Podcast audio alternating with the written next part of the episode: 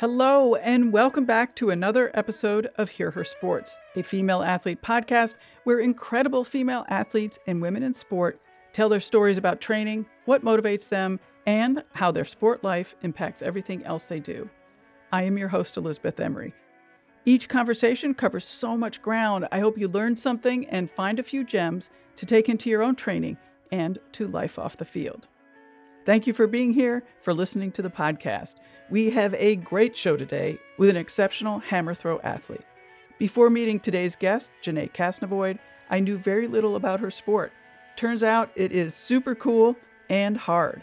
Be sure to check out the videos in the show notes to see a few fails and also some beautiful throws. Janae is a professional Nike track and field athlete and competes for Team USA. As a Nike N7 ambassador, she is representing culture and sharing the journey to gold as a native athlete. Janae is a member of the Comanche Nation of Oklahoma. She was born and raised in Lawson, Missouri, and like a lot of other Hear Her Sports guests, Janae grew up as a multi sport athlete, lettering in softball, volleyball, basketball, and track and field. We talk about the athleticism she gained by training in all those sports. She is certainly body aware. Janae shares an awesome and a little bit funny insight into trying to get her body to listen to her as she works to improve some technique. In August this year, she took silver at the World Championships in Budapest, so we talk about what that success meant to her after some difficult months. The year before at Worlds, she won bronze, making her the first Indigenous woman to medal at the World Athletics Track and Field Championships. Janae's personal best throw with the hammer was 78 meters, or 255.91 feet. That throw was the third best in the U.S. all time and the sixth best in the world all time. In 2022, Janae was indoor national weight throw champion and the outdoor national runner up in the hammer throw. And she finished off that season by winning gold in the hammer throw at the North American, Central American, and Caribbean Championships, or NACAC.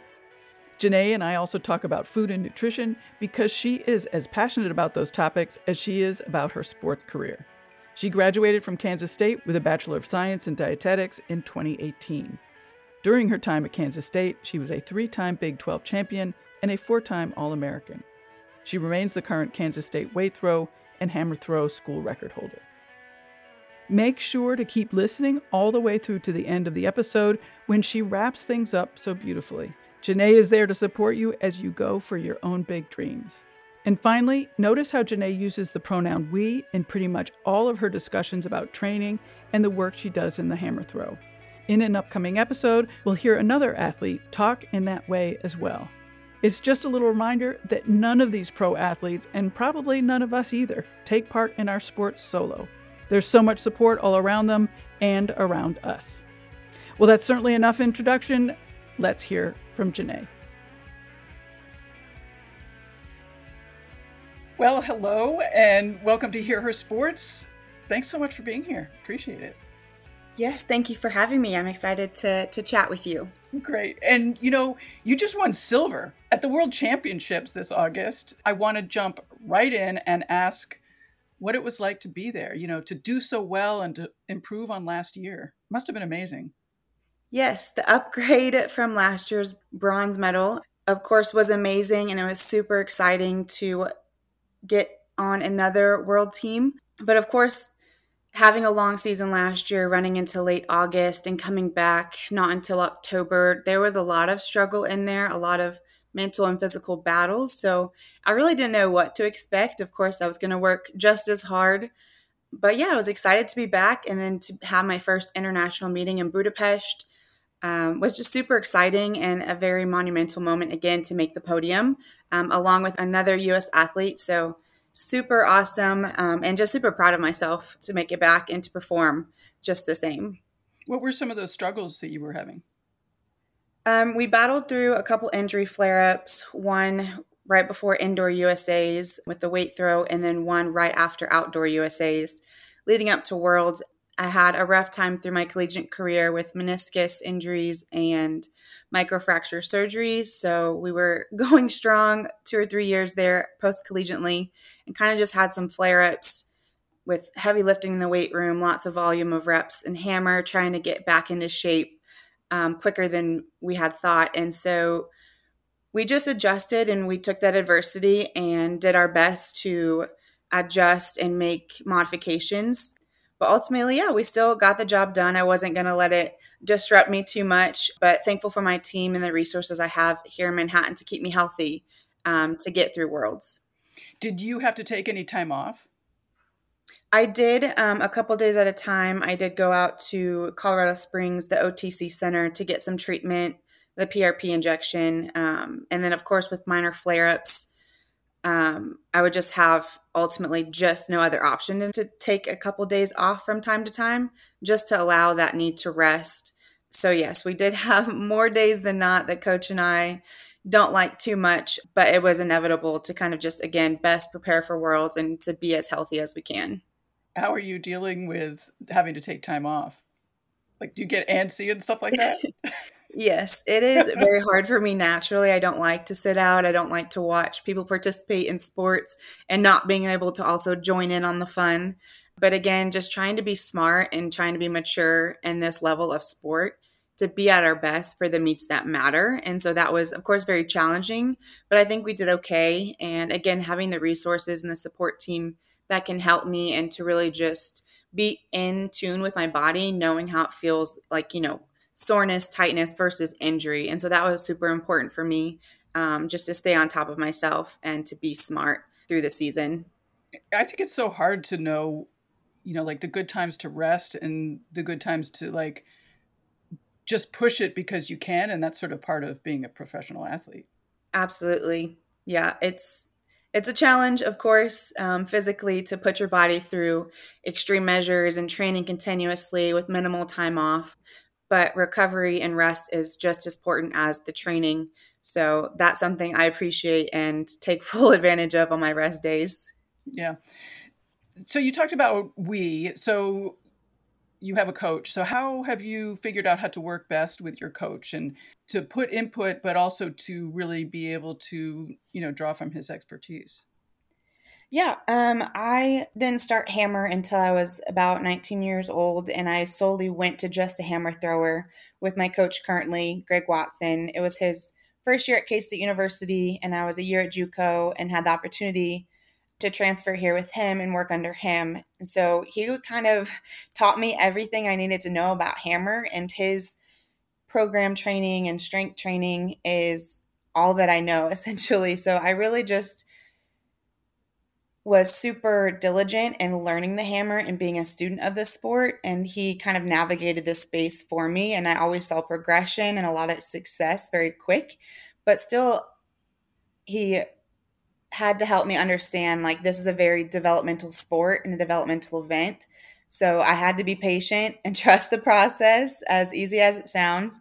Um, so yeah, going from 2019, um, ending my collegiate career, my first professional chance, he ultimately just left the choice up to me to go professional. You know, there's no guarantee in this sport. It's very hard being a hammer thrower in the states. It's very competitive. So I had to just make that decision and give it a shot. And so never did I dream to be a professional hammer thrower, let alone a bronze medalist and a silver medalist. But ultimately, I'm, I'm happy to have him by my side and to just feed off him whenever I'm struggling, but to also share the success um, for both of us as we've kind of shared this entire journey together. I had heard you say that it's really competitive in this country, the hammer mm-hmm. throw, and I that never I I had no idea. Why is it so competitive here?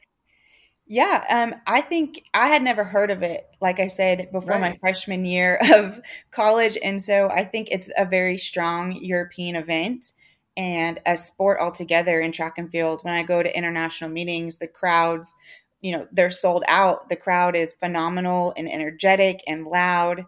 And as hammer, we get to throw in the infield, which in the States, you don't find that common. We don't have a lot of crowd turnouts in the States. The hammer is off yonder outside of the stadium, not included in the big entertaining part of the the track meet. And then I feel like we're just now getting to that point where collegiate students are coming professional and they're having very successful collegiate careers and having the opportunity to turn pro.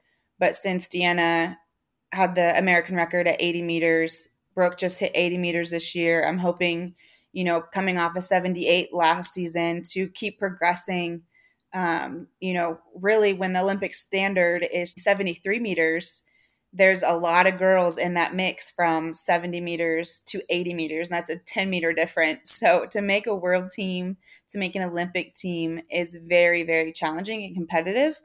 So, and we know the work that it takes to get to our our point. So, it's not taken for granted for any girl that wants to give it a shot. You know, I highly recommend people to give it a chance if you can, if you have the time and the energy to continue.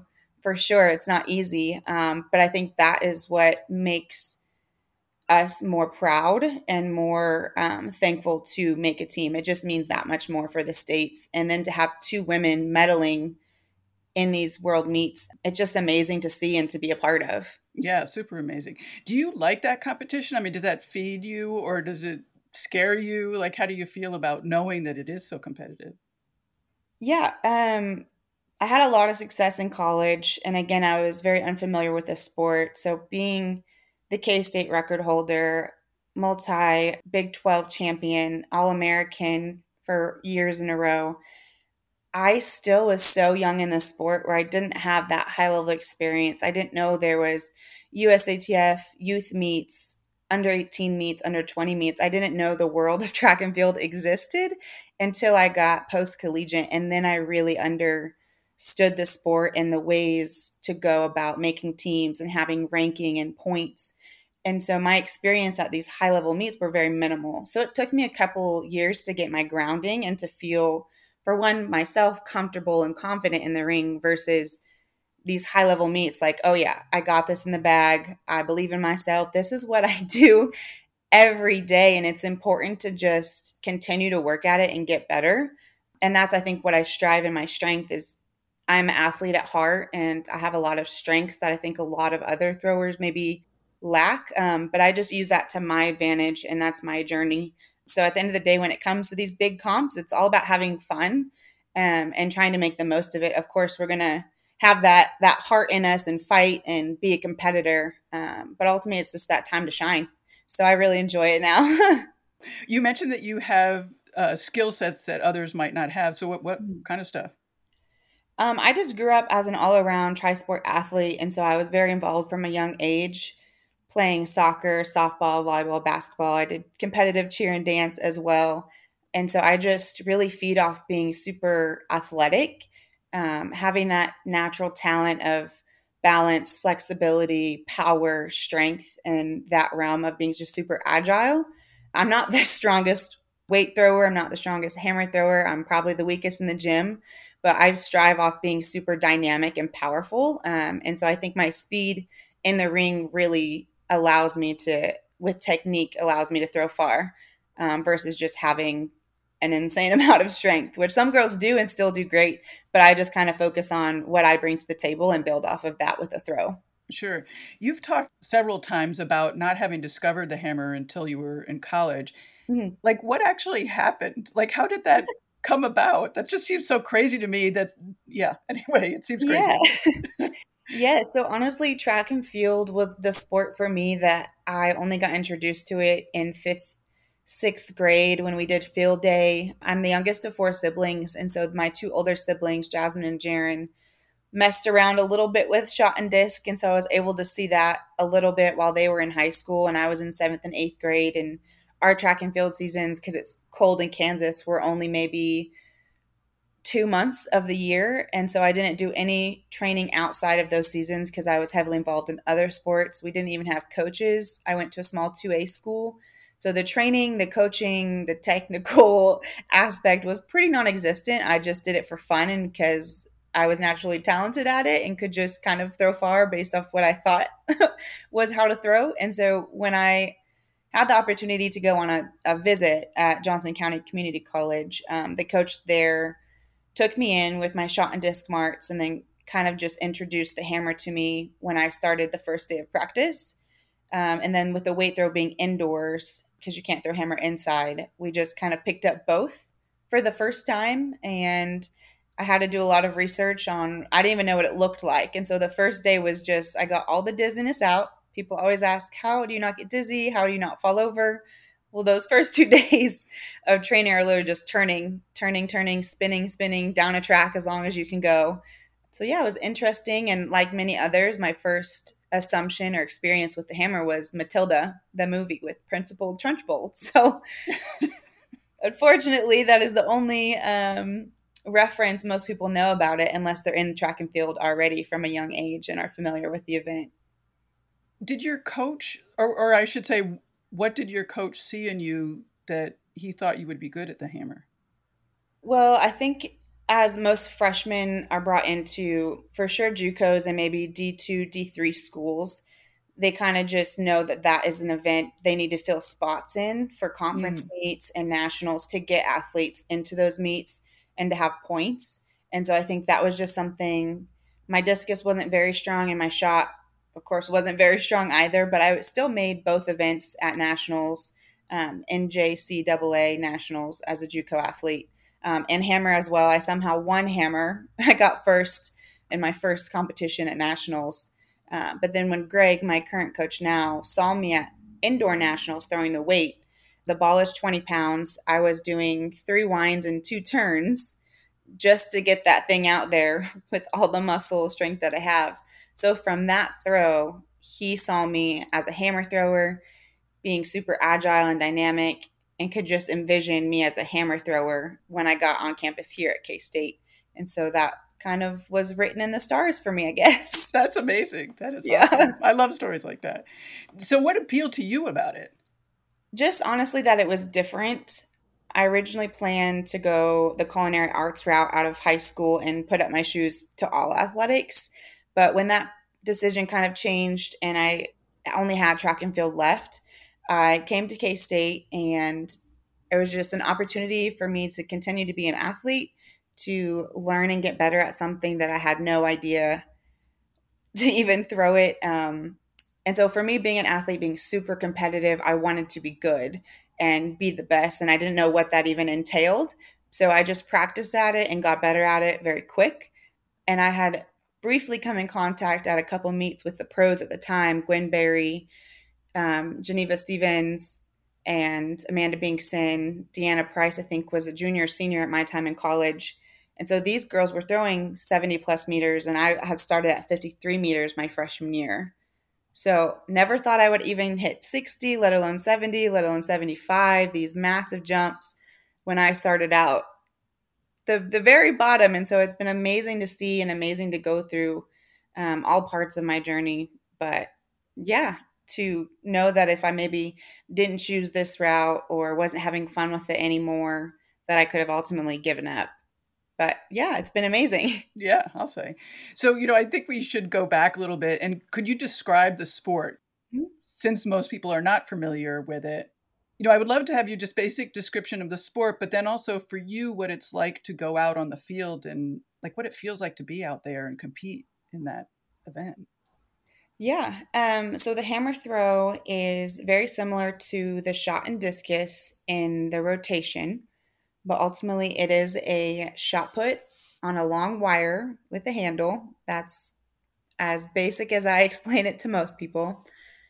And so you look for two to four rotations in the hammer throw, and it is a very slow. The more simple you are, it's usually the further the throw is going to go, but it takes a lot of patience and rhythm and tension with the ball to get the correct throw together. So it's very poetic. It takes so much balance and flexibility, um, power and strength than a lot of people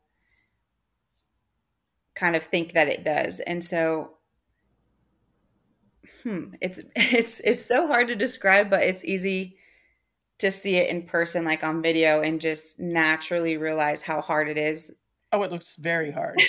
There's so many yes. aspects that, that look hard. Describe a little bit more what you were talking about. How you have to be slow because it. I mean, visually, when you're, as you said, when you watch it on video, it doesn't look slow mm-hmm. at all. Yes. So the hammer is the one thing that you cannot rush, or the ball is going to take you over, or you're going to crash really hard. And so it's important to be one with the hammer, kind of like you're dancing with it, but also be pushing and moving the ball past you to allow it to bring you into these certain catches or position. So anytime you try to work harder than the ball, it's never going to go right. And so it's important to be patient with it, allow the ball to complete every movement to get a strong finish. So a lot of people say, "Oh, how do you, you know, you move so fast in the ring or you finish? It's so pretty." And it's to me in my mind's thinking a thousand things at once when I'm in the circle for one, but um, it just takes a lot of of practice for sure to get it right and to to understand the correct movements of the hammer because it is very challenging not only one turn, but to get through four without crashing or falling over. And I've had multiple fails where I feel like how I'm most known for is my fails on TikTok, but also because I, have done well and still been able to throw far. So all sure. that is inevitable and it's bound to happen. You're going to have your bad days. Um, but ultimately, the goal is to have more good days than bad. But the bad days really make those good days worth it. Um, you know how bad it can go. yes. Yeah. Um, so what happens? Like when it goes bad, what happens? Uh, well, I just hope that all my bones are intact and that my teeth are, are holding in strong. That my face does not hit concrete too hard. Oh. Um, thankfully, we've we've not had any um, really bad uh, injuries when we have our fails, but it's it's kind of something that I feel like I'm fine, and then all of a sudden my feet catch, or I'm too quick and I'm up in the air and I just I hit, and I'm like, oh, okay, well let me let me take a five minute breather, and I'll come back. it's amazing that the ball has that much power and force to, mm-hmm. you know, move you, lift you up on the ground, yes throw you down yeah we're we're best friends most of the time but we have our moments that's for sure when you compete, so let's go back to this describing what it's like to compete. So mm-hmm. how do you how do you approach it? You know, like you have to go out onto the circle by yourself and you know, like what kind of talking are you doing to yourself? What are you remembering? What kind of cues, that kind of stuff? Yeah. Of course, the biggest challenge is in track and field. The more, I guess, pro you are and the meets that you go to, you're kind of on your own and a lot of the training too because my collegiate coach is working with the college athletes. And so not that i'm not a, a, huge priority to him but i'm at the level where it's important for me to understand what i'm doing and where i go wrong so that in meets that i know exactly what i'm working on i know the cues i know my technique and i can just go and execute that. Um, of course there's a battle between having too easy attempts when you're warming up versus going all out too soon. Um, you know, we have six rounds, but you can't get three extra if you don't execute in the first three. So it's really something that you have to have experience with, and you and your coach just have a plan. You go execute the best that you can, and you trust all the work that you put in, and you trust that the adrenaline and the nerves are also going to assist with kind of that power output as well. And so I never planned to be in a in a my tip top shape at any point of the season. I kind of just work through it entirely and trust that the work that I'm putting into it and trying to get better, that those big throws are going to come. Of course, the perfect recipe is to PR and to break records at championship meets, but it is very, very hard um, considering all the factors that go into it. But for me, I think it worked out my best pretty much my career best series, my career best um, meet was at Worlds. Uh, I'd never had a PR this season, so was that tough to not see a better mark than last year or my entire career all season long? Yes. But to go out and still execute an amazing series and to come away with a silver medal better than last year, um, I think that's all that I can ask for. And ultimately, that is what solidifies my spot in this sport to continue on and having hope for the Olympic year. So, what are you still working on? A lot. Unfortunately, um, last year we had a hard time in our entry, which has been my, I feel like my um, bad habit area is the winds in the entry, not having the ball drop behind me and really having continuous movement so that it sets it up for a good throw. So that's been what I've been working on for like 10 years now and um, i'm still able when i have bed technique to kind of still make a decent throw happen but if i just can nail this wind and entry technique, I know I will progress and do amazing things this season. Um, but yeah, it's just something that in my brain and my body cannot connect on right now. so, what are you doing to try to get that to work out? Trying to be patient. Everything that I, I know that I have to do is very hard for me to actually do it. Um, and it's not that I'm not actively trying and coach is not telling me more times than not. I hear it. Uh, it just has to naturally happen and naturally um, I have to just have my body do it over and over and over. Uh, and that's the hardest part. I can get it one day, and the next day it's like, where did it go? I don't know right. how to find it anymore. And that is also the hardest challenge with hammer is one day it's amazing and it's your best friend and the next day it could literally walk past you without saying hi. it's like why am I doing this event? What this is so hard and frustrating. Um, but then it just makes it more fun when the ball goes far. So also that that sort of progression in learning is is mm-hmm. fun. I yes. find it fun. Yeah. Yes, absolutely. So you're a professional hammer thrower. What is what's that life like? Yeah, um thankfully I'm finally to the point where I don't have to work part-time. Uh, well, full time or part time, I can solely focus my time and energy towards training, which is amazing. But I kind of get bored a little bit. um, so, first thing in the mornings, I do train. I have a throwing session with my coach, about 30 throws, and then I go to the weight room and do my lift for an hour, an hour and a half. Um, and then the early afternoons, I do some treatment and recovery, chiropractor.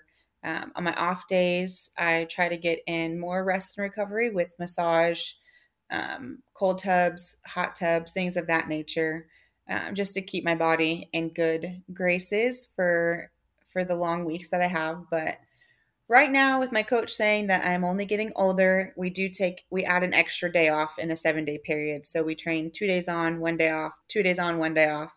So that day off always kind of rotates. Um, and of course, it's hard to travel on the weekends or to make events when we start training at the beginning of the season. Um, we're really anchored down and just solely focused on these next 10 months to best um, to put our best foot forward for that olympic trial competition okay i have a couple questions so first of all did you take a big break after world championships yeah so last year i took six weeks off which was the first time i ever had came close to taking that amount of time off normally through my collegiate career and a couple years post collegiate i just take two weeks off entirely. Um, no throwing, no working out. And then my first world team after that season, because it was such a long season, we took six weeks. Um, and then this year we just did four weeks. Are you are you good at that? Do you enjoy that period? I do. It's a really great time um, to just be with family and friends and to sure. have a little self vacation to rest and relax and just take a minute to breathe where I don't have to be at appointments or working really hard. I can just enjoy life for a little bit. And then shortly after, like two weeks, I'm like, okay, I'm kind of bored. I need something to do to go work out. But it is just hard in general to do anything not hammer related because um, I'm injury prone. Um, so, as much as I want to play beach volleyball or pick up a game of basketball with friends, I kind of have to refrain myself a little bit. But I do enjoy my rest um, for sure. Are you feeling healthy now? I do. Yes, I've worked a lot um, and getting needling done and stretching. Um, also joined in on yoga, so that's very. It's been very fun and a whole new journey in itself. So, have you been good at doing the yoga? I always think how fantastic yoga is, and then just don't get to the mat. Fall off. Yes, I picked it up in this past winter um, because I just kind of felt mopey and gross when I wasn't uh-huh. training um, have anything in the evenings. I was like, I just need to get out of the house. It's not hot anymore. So I feel like I'm not burning calories or sweating even with practicing inside. So yoga was a great addition to that. And again, gave me a reason to stretch or be doing something to take care of my body. Yeah, sure. Mm-hmm. Uh, you mentioned the Olympics coming up. So yes. what does that lead in look like for you? Like when are the trials? How are you targeting the different events? Yep. Um, so I believe the Olympic trials is like almost a week long, and it's again back in Eugene, so a very familiar place. I've competed at multiple years now, um, and it's broken up in two days. which is a prelim day, um, and then to make the final day. And then, of course, top three will make the Olympic team. And so 2021, I honestly felt pretty good and pretty confident. It just, again, was another year that I wasn't quite ready. On a perfect day, if I had a PR and performed well, I could have easily made the team. But I think it was just wasn't my time at the moment. I learned a lot from it and came out better in 2022. Um, so now I'm definitely at a point where I feel very confident and going in super positive. Um, but I know there's still a lot of work to be done. And so that's what we're working for in the best preparation to stay healthy, to keep training hard um, and getting and trying to progress. Do you have markers that you're going to try to hit before the trials so that you sort of, I don't know, know that you're on track or know that you have to focus on XYZ before mm-hmm. the trials? Yeah. Um, the beginning of the season is always pretty telling, kind of where I'm at in training through the winter. Um, in the Midwest here, it's hit or miss that we get training outside to see marks. Um, we're kind of just throwing into a tarp when it's cold, and we're we can feel how things are going, but we can never tell how far things are going. And so I don't focus too much on the distance, um, more so on the technique. But of course, it's nice to see where it goes, to see a little progress throughout the training programs. But I will probably open my 2023 or it'll be 2024 season um, in May. And so I plan to go back to Kenya for my fourth time now. I love it there in Nairobi. They do an amazing job hosting um, a gold meet. And so I think that meet will be very telling of where. And then I'll be pretty stacked through the spring for about three months until the trial. So I'll have a lot of time to kind of find my grounding and to get comfortable in the ring again um, with all the nerves that the the season brings. Yeah, preparing and trying to make an Olympic team always mm-hmm. has so much stress. I mean, is it helpful that you've done it before? And I don't know, how are you preparing for that stress? Yeah, um, I think that's something I take on pretty well. I do very good when my when my table is kind of stretched thin. Um, you know, I've always just been a person on the go and having things to do and kind of just balancing that naturally with like time management and getting it done um, because I have to, you know, and so that's all I've known. So I think now that I have time to just focus all my energy and time with training and to prepare, it's like I can't fail, you know. So I think that's just the mindset that I'm going into it this season is just to be positive and to know that this is what I do every day. I'm going to show up and I'm going to challenge myself and push myself all the time but i don't i don't ever think that it'll ever be too too much or not possible um, i'm definitely a person that strives under pressure i do great under pressure and also with people that think oh you can't do it or whatever not that i know that there's anybody that is saying that but i just love to be that underdog and i love to be that competitor um, that steps into the ring and know that they can get the job done.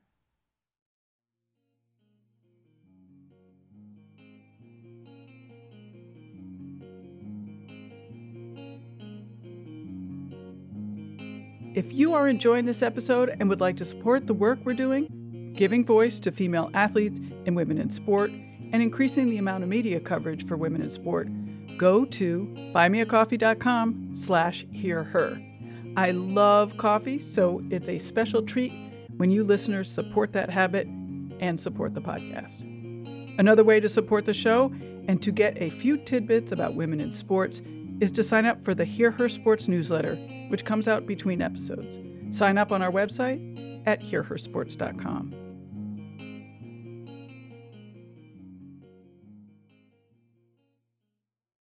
Have you ever wanted to know how to win a Formula One Grand Prix? I mean, really know. Know about the driver tactics from the cockpit, the strategy calls from the pit wall, and even the mind games in the paddock.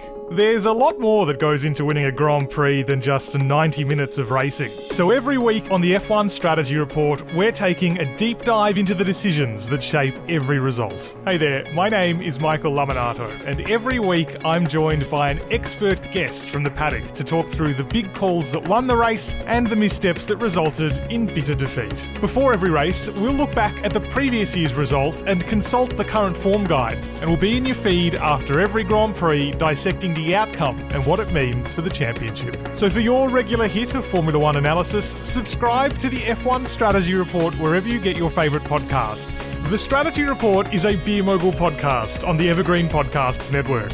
My name's Michael Lamonato, and I'll catch you after the checkered flag. Let's get back to the conversation with Janae Casnavoid for more about the hammer throw and to find out her why for competing. After winning the silver at World Championships, you talked a lot about how much it meant to you to represent Indigenous women. Mm-hmm. So now that it's been you know, it's been a month since you won that medal and you've had time to reflect. How are you feeling about having won that medal and what it means for your community? Yeah, um, it's been amazing. I truly love who I am and who I'm continuing to become as an athlete, as a woman, um, being Indigenous and a member of Comanche Nation. And so having the backing, the outpouring amount of love and support since I started this journey um, as a professional athlete and just kind of had eyes on me in the Olympic trials in 2021. It just strengthens me so much more. And I just have a bigger reason to compete and to be the face of not just Indigenous people, but people that have big goals and that have something that they're striving towards to have a better life um, in general is just if I can be that for somebody, somebody having a really hard time or going through trials and tribulations, not having someone to look up to to get out of the situations that they're in, which is a lot of Native Americans and communities, unfortunately. And so having success helps, but also just having the platform and winning medals for Team USA. But it's truly an honor to win it for me, my family, and my community. It's just that much more empowering and then helps motivate me for the next um, season to come. Is that why you compete? Is that your why?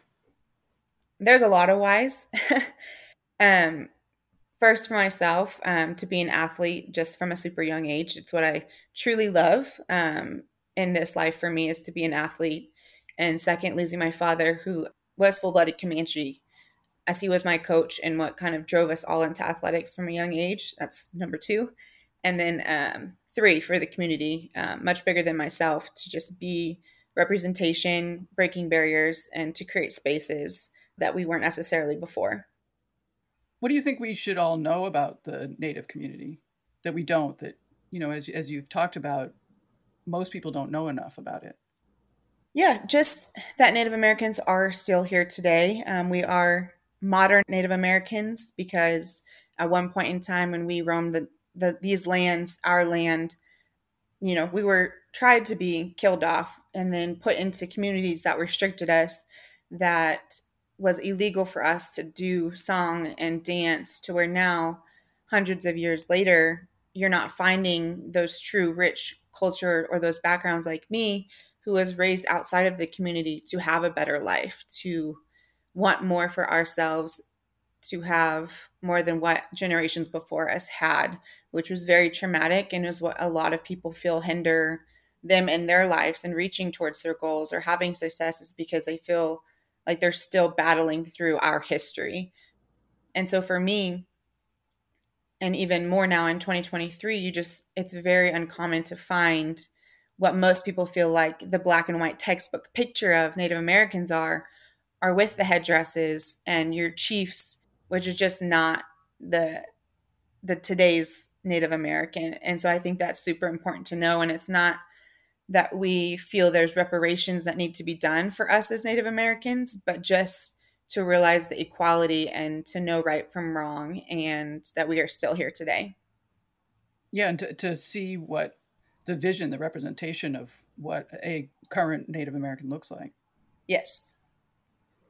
So I want to talk about food.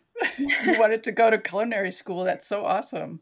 Yes, it was a huge passion of mine. I grew up getting home from school and watching cooking shows. And so I definitely put my sisters and my brother, my mom through it of finding whatever I could in the kitchen to mix up and have them try.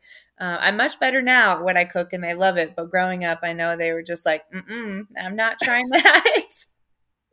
Um, and so the passion um, really stemmed and growing up and watching cooking shows. And then I had the opportunity in high school, my senior year, to do a culinary certificate, culinary arts course my senior year, School to Career is what it was called.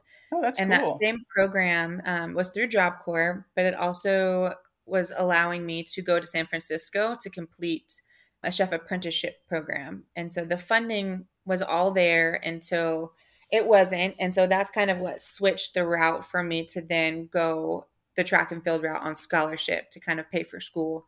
Um, which at Johnson County Community College, they had a very prestige and well known culinary program there. And so that is what kind of pushed me to that school in particular. And I I did both, but ultimately I had to choose because they're both very time consuming and demanding. Um, and everyone, counselors were telling me I can't do both. And hard headed, stubborn person I am, wanted to do both and didn't want to pick. But ultimately, if track was going to pay for my school, I went ahead and made the decision to continue in track. Well, I was happy and healthy with it, um, and then kind of just put culinary arts on the back burner for now. But I've been trying with meal prep and with sports nutrition, cooking my own meals, trying to uphold that field a little bit while I can.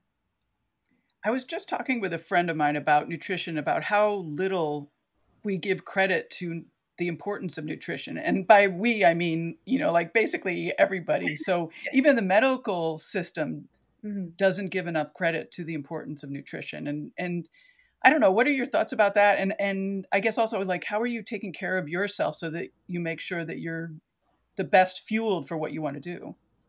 Yeah, it's super important. Um, I've always kind of known about sports nutrition and had a huge passion towards it and wanting to know more and how I can better myself, of course.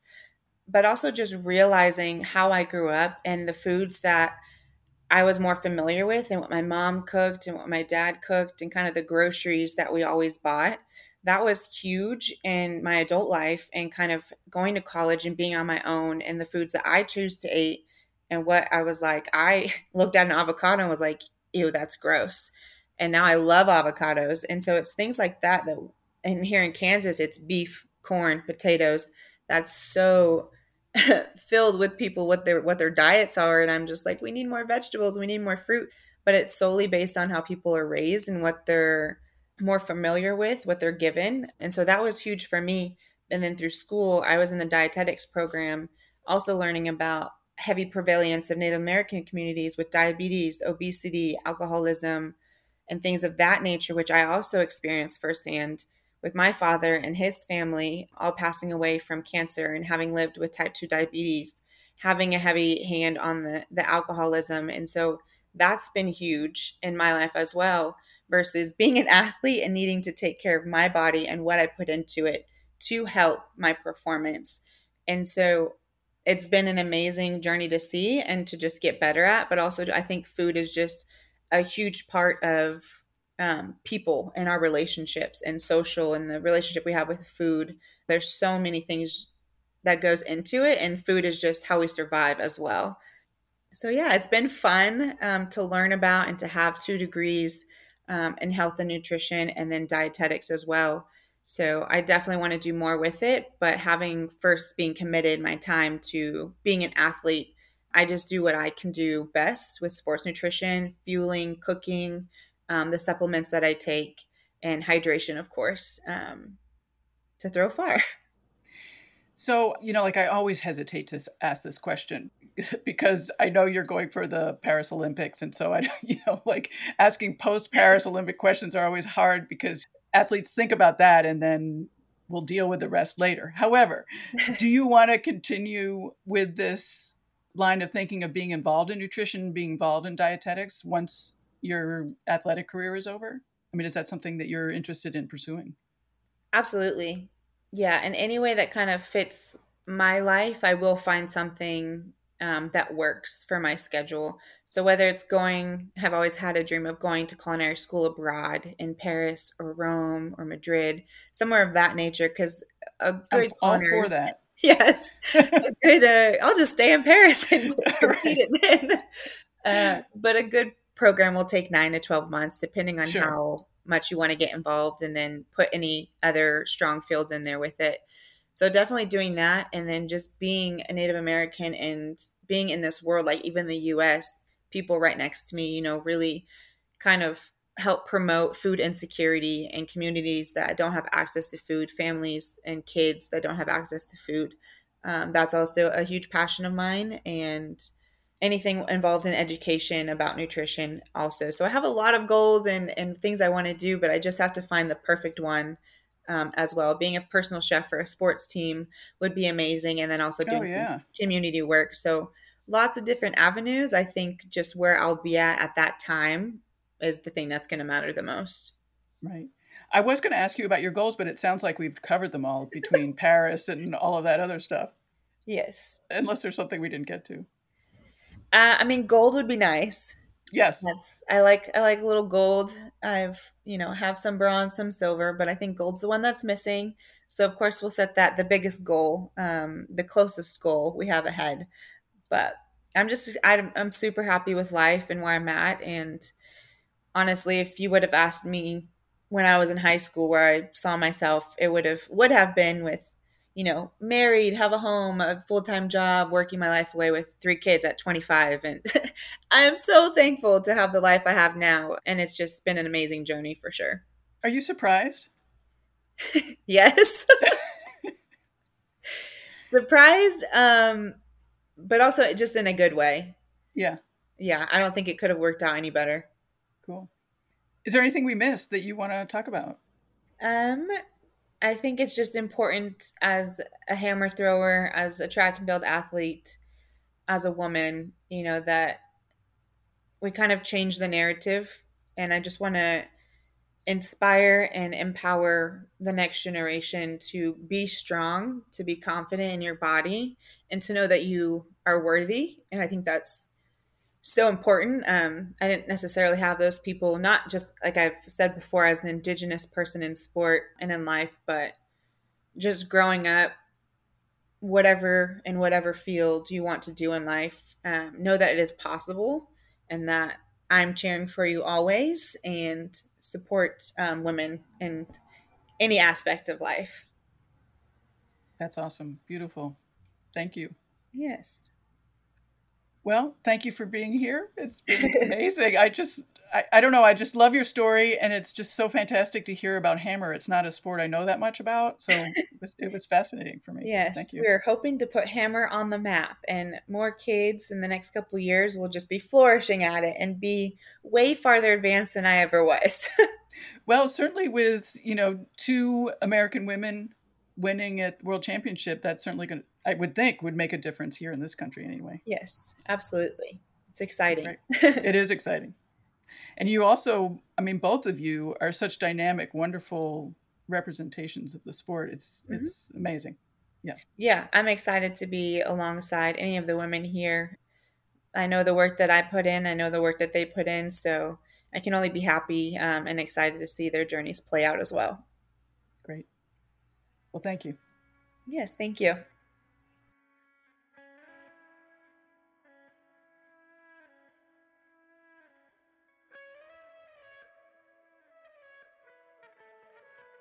Thank you, Janae, for an incredible conversation. I loved learning about the hammer throw and about what makes you strong and motivated. Find links to what Janae and I covered in our conversation on her show notes page at hearhersports.com. I've included links to a beautiful throw by Janae and also one of her hammer fails. I hope you enjoyed this episode and got something to motivate your training and, using Janae's words, your journey. It's excited to be part of what you are doing. Keep your emails and notes coming. I love hearing about what you are thinking and what questions you have for female athletes. Email Elizabeth at hearhersports.com. There's also a contact page on the website. Hear Her Sports is a proud member of Evergreen Podcasts. For more information or to check out other shows on the network, please visit evergreenpodcast.com. We are back to the regular schedule of posting episodes every other week. If you miss us in the off weeks, sign up for the newsletter. I look forward to including you. Until next time, bye bye.